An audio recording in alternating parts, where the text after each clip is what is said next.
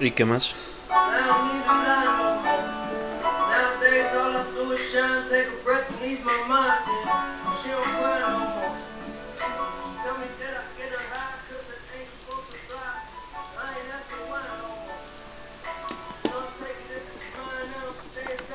De repente es bueno tener un intro.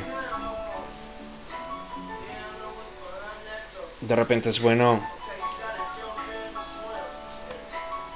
tener un inicio bueno. Válgame la redundancia. Y en este momento, porque escuché un poquito de musiquita buena de repente. ¿Y por qué el tener ese intro? Putas.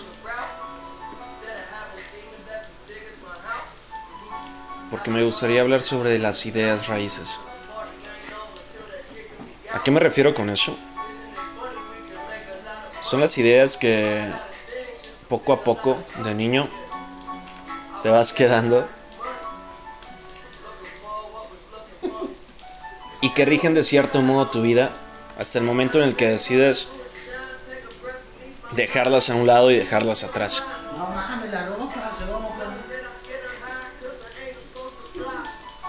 Son cosas sencillas, ¿saben? Desde un protegerse de ciertas cuestiones, el ser inseguro por algunas situaciones, el no poder hacer nada porque de repente tenemos el miedo de que no podamos lograrlo como otros familiares o otras amistades que conocimos cuando éramos niños y no quisiéramos llegar a ese punto.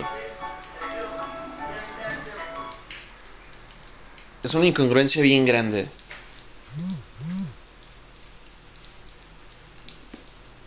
De que las cosas están tan sencillas. Pero bueno, ¿a qué me refiero con esto? Ayer hablo con una persona y me cuenta sobre situaciones de que su pasado se regía de una forma bastante diferente y dependiendo de las vivencias, obviamente, esa persona fue creciendo y se hizo independiente. Sacó adelante todo lo que tenía esa persona, pero era porque sus ideas raíces de cierto modo le ayudaban a llegar a eso. Pero ¿qué pasaría si de repente hay más ideas raíces caóticas, más ideas raíces negativas, por así decirlo, y nos la pasamos toda nuestra vida culpando esas ideas, culpando a las personas que realmente tenían esa idea y no la vendieron. Les cuento, yo de niño quería ser escritor. Pasó una situación bien rara. Le cuento a un familiar y me dice, ¿sabes qué? Búscate otra profesión porque los escritores se mueren de hambre. Me quedó tan clavada esa idea que se hizo una raíz.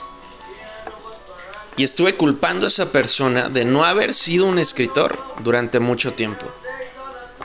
Pero realmente yo me lo había creído, me había creído las cosas que esa persona decía, pero yo le tenía confianza porque era una persona que realmente le tenía confianza, le tenía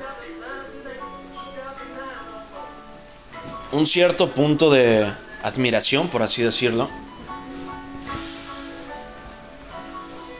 Y está muy raro y muy loco porque de repente nos empezamos a agarrar ese tipo de ideas, nos empezamos a agarrar de ese tipo de situaciones. Y como un intro, si no empiezas bien, si no empiezas bien tu día, de repente todo el día va a estar mal. Pero ¿por qué no? ¿Por qué no hacerse esa pregunta? ¿Por qué no decirse a sí mismo ¿y qué más? ¿A qué me refiero? Sí, podría empezar mal el día, pero eso no significa que todo el día vaya a estar mal. Y es una cuestión básica con la vida. Si tal vez tu vida empezó mal, Eso no significa que lo demás vaya a estar mal.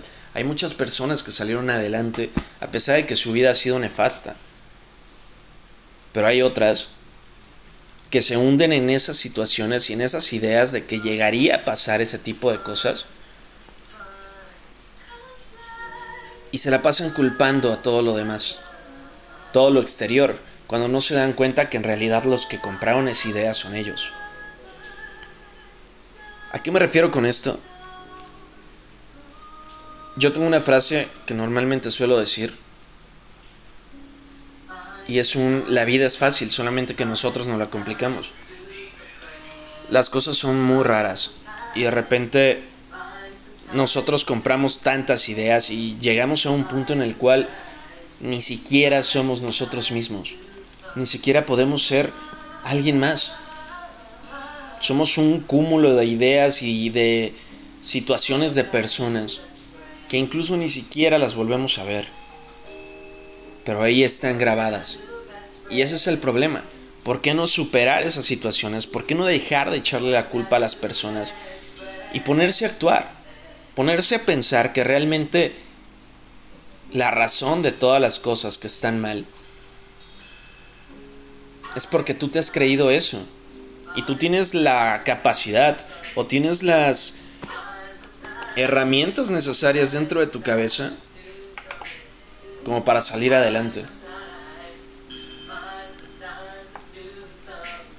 Y ese es el problema, que nosotros a veces no nos lo creemos. Y de repente empezamos a, a, pregonar, empezamos a decir que todo va a ser diferente. Pero volviendo al capítulo pasado, no está esa congruencia necesaria de poder decir esto sí va a ser diferente de verdad. Porque no nos lo creemos, porque no creemos y no podemos ser profetas en nuestra propia tierra.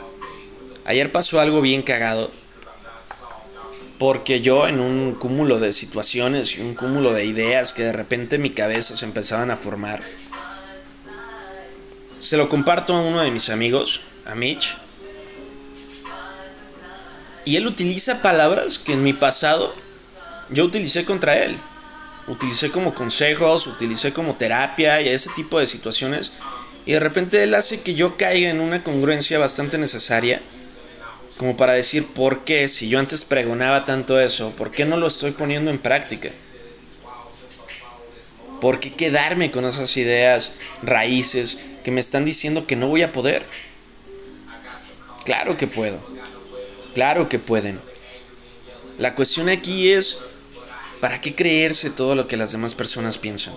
Han pasado un madrazo de situaciones alrededor de la vida y hemos contado un chingo de historias alrededor de cada una de las borracheras que nos hemos puesto.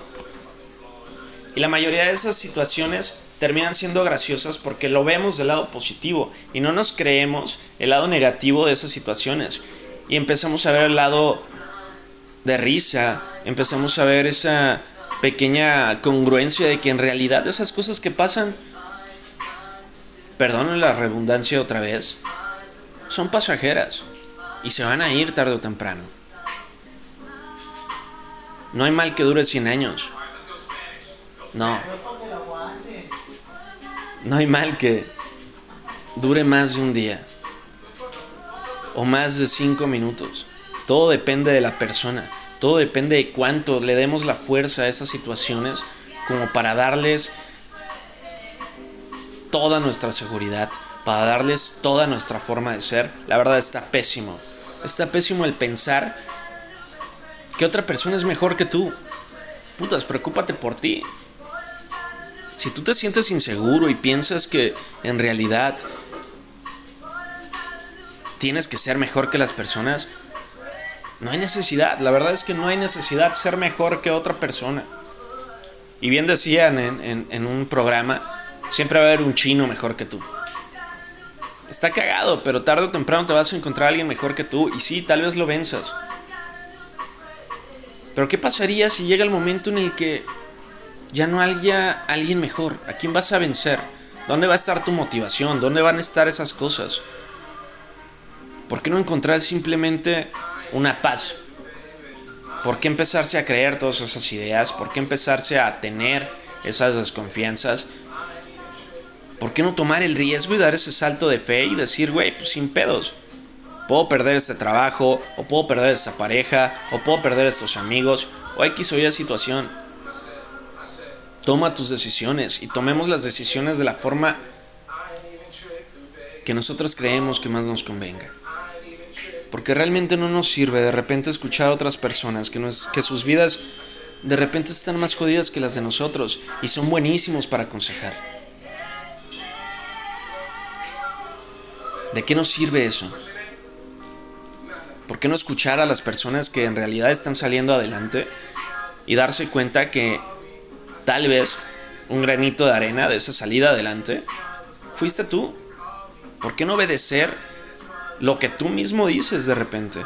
Obviamente discernir correctamente lo que te puede servir, porque puedes tener ideas súper tóxicas y súper caóticas y tú puedes tener ese pequeño segmento de lucidez y decir, güey, me va súper bien, y está chingoncísimo por eso. Pero ¿qué necesidad? ¿O hasta dónde tienes que llegar para eso? Son cosas muy sencillas.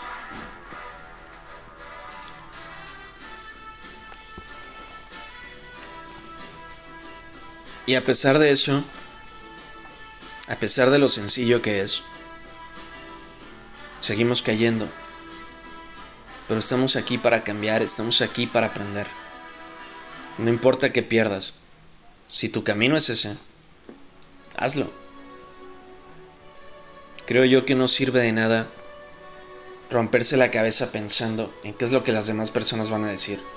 Si tú crees realmente que eso te va a servir, hazlo. Te lo dice una persona que realmente estuvo escuchando a muchas personas antes de escucharse a sí mismo. Pero el punto aquí es preguntarse un ¿y qué más?